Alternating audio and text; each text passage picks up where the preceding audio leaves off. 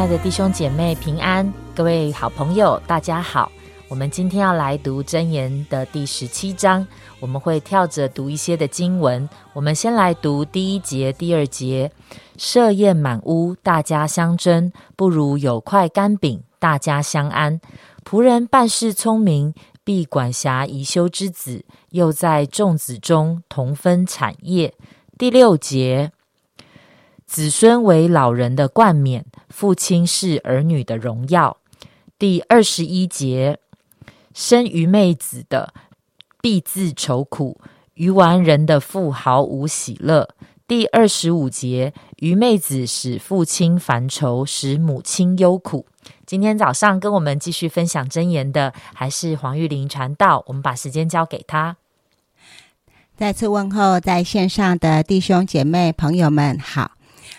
那啊，今天我们 Q T 真言十七章，我读第一节的时候，我就很有共鸣，我也很有体会。啊，不仅如此，我自己也相当的认同哈。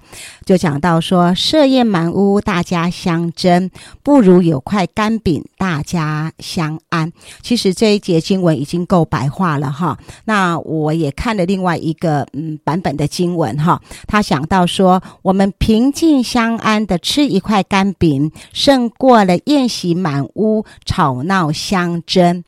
我在想哈，如果人生有一点阅历哈，像我这样有一点年纪的人，我们对这一叠经文其实都呃呃呃，应该是蛮有体会，也蛮有共鸣哈。那我就在想说，哦，这节经文好像在讲到那个生活富裕有钱哈，跟关系好做一个对比。那我呢，我就想到说，那如果哈，要问线上的弟兄姐妹，如果可以选择，如果有两个选择哈，一个是选择我们很有钱。然后生活很富裕，但是我们彼此的关系诶不好不和睦啊，常常都吵架好，这是一。那二呢，就是我们没有很有钱哈，我们的生活物质呢也不是很富裕诶，但是我们的关系很好很和乐。你会选择什么呢？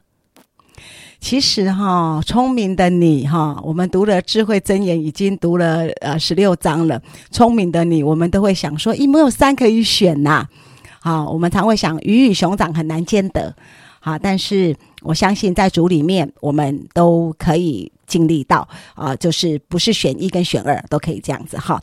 那智慧的选择是什么呢？我们就发现哦，原来啊，智慧的作者哈，智慧真言作者他是选择关系，他不是选择物质，因为他说不如，他说胜过，胜过好的关系胜过好的物质，好的生活。比不上彼此关系的美好。那我就想到，我们俗语常说啊，你有钱能够买房子，但是你没有办法买家庭，对啊，有钱呢，你可以买很多的书放在书架上，但是呢，有钱你没有办法买智慧。哈，十六节就让我们看到了嘛，愚昧人既无聪明，为何还拿呃价钱买智慧呢？哈，买不到的。啊，我们也会说，我们有钱可以买那个官位，哈，买服从，但是有钱没有办法买到关系，买到忠诚啊。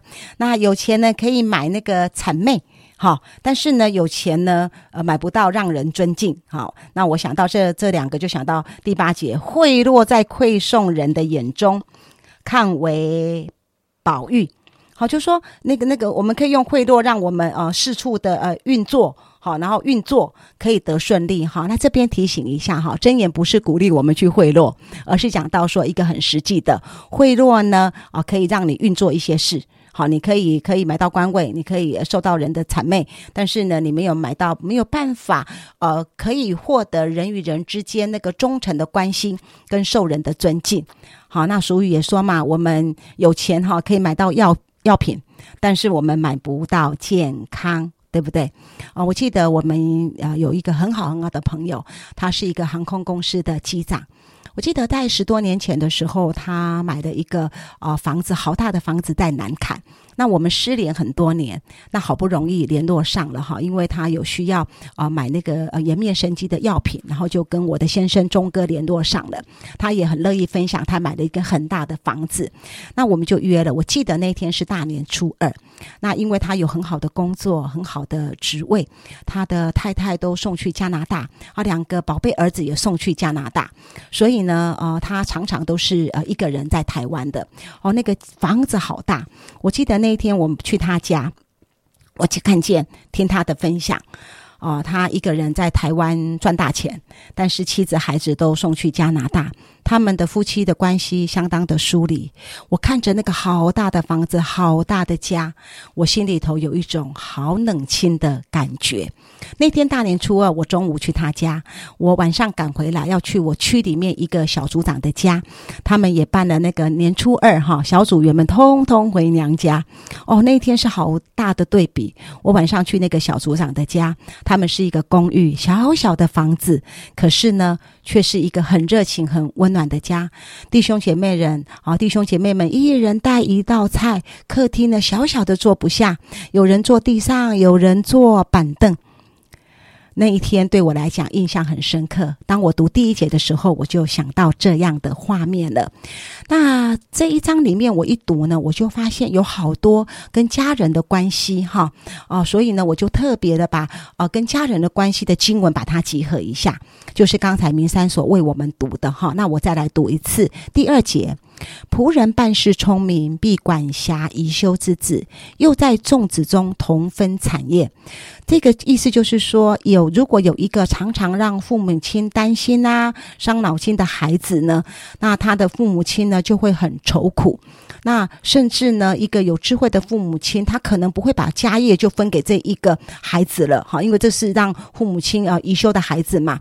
他们呢，宁可把他们的家里的的产业呢分给那个办事聪明的仆人，啊，让仆人来管理家业这样子。那同样的，这就呼应到了第六节。子孙是老人的冠冕，父亲是儿女的荣耀。意思就是说，我们呢为父为母的，我们提起我们的呃的子孙的时候，好，我们就觉得哦，我们以他为荣。同样的，我们是别人的呃儿女的时候，提起我们的父亲，我们的父母亲，是不是也以我们为荣呢？二十一节，生愚昧子的必自愁苦。愚顽人的父亲毫无喜乐。二十五节，愚昧子使父亲愁烦，使母亲忧苦。这也是在表达传递的亲子关系的重要以及和谐。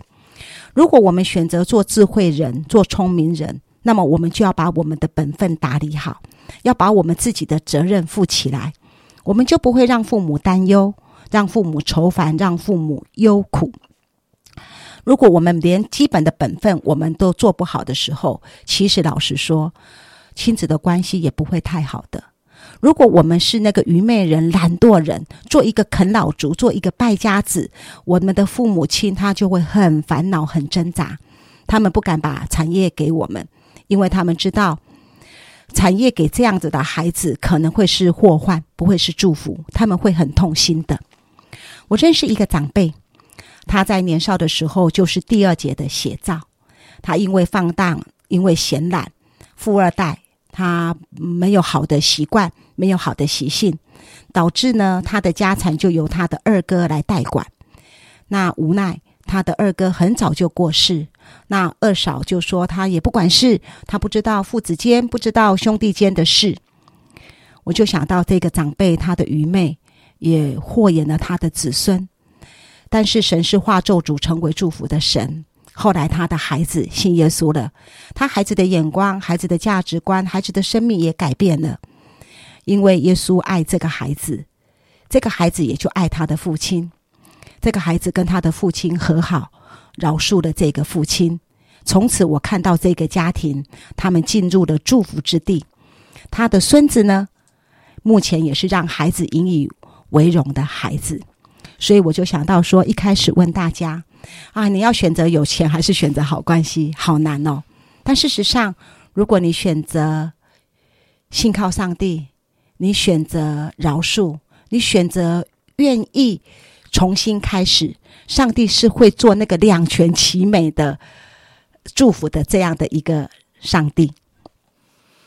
谢谢玉玲姐的分享啊、这就让我想到，在上个礼拜，其实我听到几个人不同的分享。有一个 Best 来找我的时候，他就跟我分享到说，啊、他们家最近很烦呐、因为呢，好像长辈那些因着想要卖掉一些的房子财产，好有一些的这些财产的事情呢，其实就非常的不开心。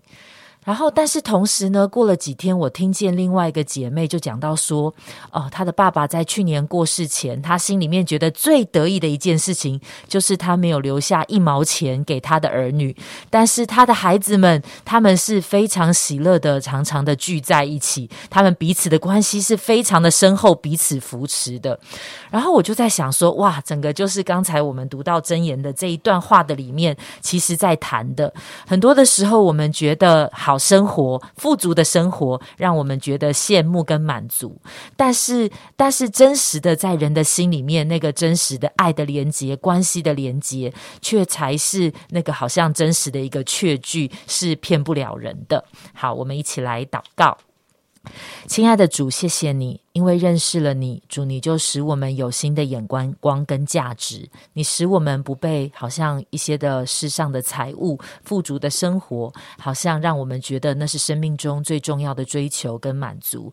而主，你使我们学习看重关系，你使我们学习把关系放在优先次序的前面。